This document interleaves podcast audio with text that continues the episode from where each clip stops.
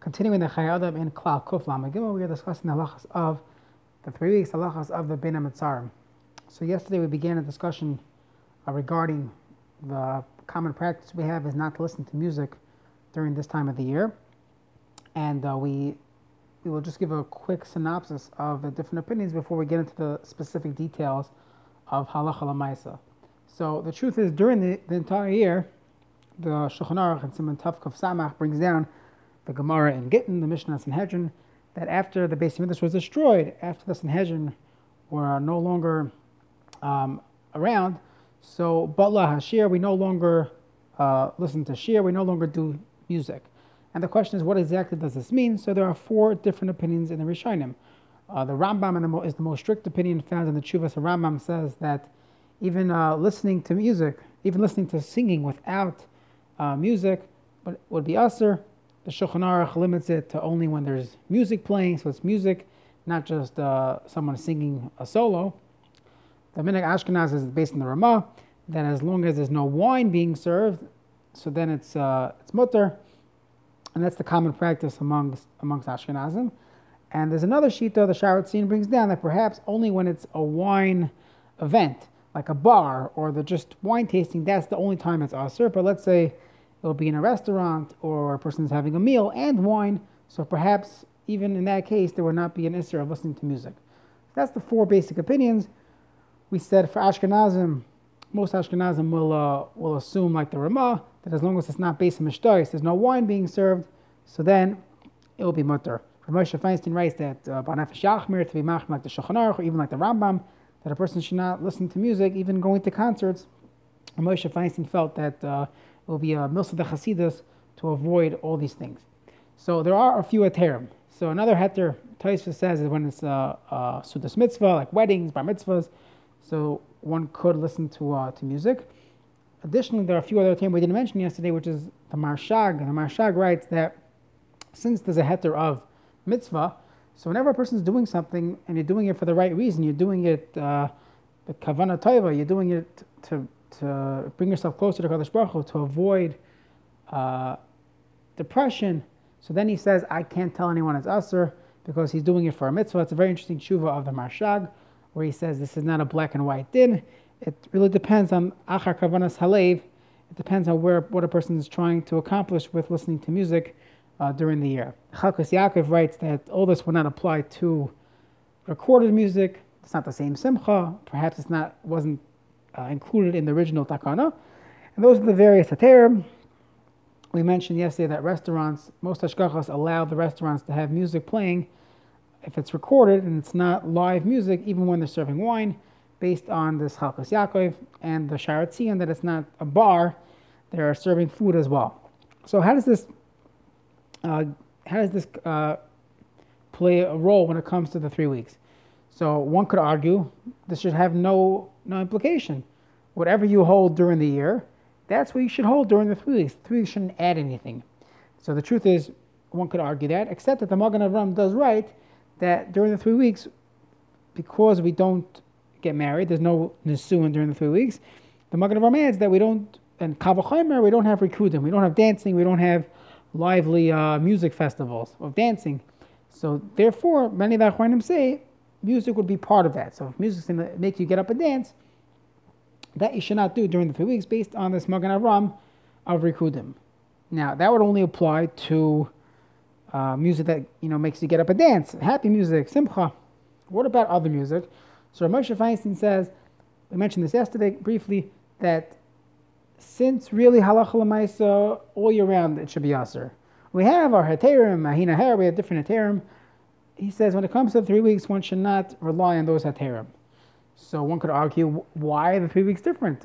Why is that true? So I found two places where we see this concept. One place is the Vilna Gaon, the Gra. He, he says the reason why we don't get married during the three weeks is, you know, the Beis Yosef writes it's because of, it's not a simon type. It's not a good time to get married. The Gra says that's not the reason. The reason is because the Gemara says, the Gemara says that after the Beis Hamikdash was destroyed, the people around said, How can we meet? How can we drink wine? How can we get married? How can we do anything? And they felt like they couldn't move on in life. So many things they were told by the Gedolei Hador in that generation that no, you have to move on. You have to be able. To, you have to get married. So the Gra says, okay, we have to get married because we have to continue Klal Yisrael. But these three weeks, the Bein HaMetzarim, we do not get married because it's based on that original feeling of after the Churban HaBayis that how can we move on? So for those for these three weeks, we do not get married. Additionally, the Aruch HaShulchan writes that the reason why we don't eat meat during the nine days has nothing to do with Avelos. The truth is, an Avel, someone who's mourning, is allowed to eat meat. You go to any Shiva home, they're eating meat. They're allowed to eat meat, they're allowed to drink wine. So how come by the nine days we, we don't eat meat and we don't drink wine? So the Aruch HaShulchan writes because after the Churban HaBayis, the, many Yidden said, how can we move on? How can we eat meat? How can we drink wine? The meat was the karbanos, wine was brought as in the sachim. So how can we how can we eat? How can we consume these things? So the Gemara says you, you can't because impossible. You have to you have to be able to move on. However, for a few days of the year, we remember that feeling. So one could argue that this is the this is the background to what Moshe Feinstein said that really we shouldn't listen to music the whole year round. So you came up with the Tehrim over the generations because otherwise it would be impossible. But the same way when it comes to meat and when it comes to weddings, we see that for a certain small time period we keep that original feeling, that original uh, acceptance of Klal Yisrael, so too one should avoid all types of music during the three weeks. Okay, so now, halach you have restaurants, they want to play different types of songs. What, what could they play as background music? So according to the Magen Avram, only something that's rikudim, dancing, that would be a problem, just like the weddings. So a fast, upbeat song would be a problem. What about the other songs? So a, a sad song would not be an issue of dancing. And therefore, uh, the Arutz Sheva radio station, they allow them to play slow songs, regular music, regular classic Jewish music, with the music in the background, but slow songs, songs of dvekus, emotional songs, but they do not let them play the upbeat songs. However, according to Rav Moshe Feinstein, that would also be uh, usher during the three weeks because it's, it's considered music. So what about like an a cappella type of thing or a vocal choir? So the CRC, uh, Kashrus organization, which I do work for, so they have a, a, a position where they allow, if you get both, it's fine. Meaning you have to have a slow song and no music accompanying it. Because if music accompany, accompanies it, so then Rav Moshe Feinstein felt that was usher. And if it's a fast, upbeat song, then you have the Magen Avram, who says that's going to be a problem of, of Rikudim. So we only allow the slow type of Dvekus, Kumzit songs, like the uh, my good friend uh, Gross type of CDs, Kumzits in the Rain, those type of CDs that they allow to play in uh, our kosher uh, CRC restaurants.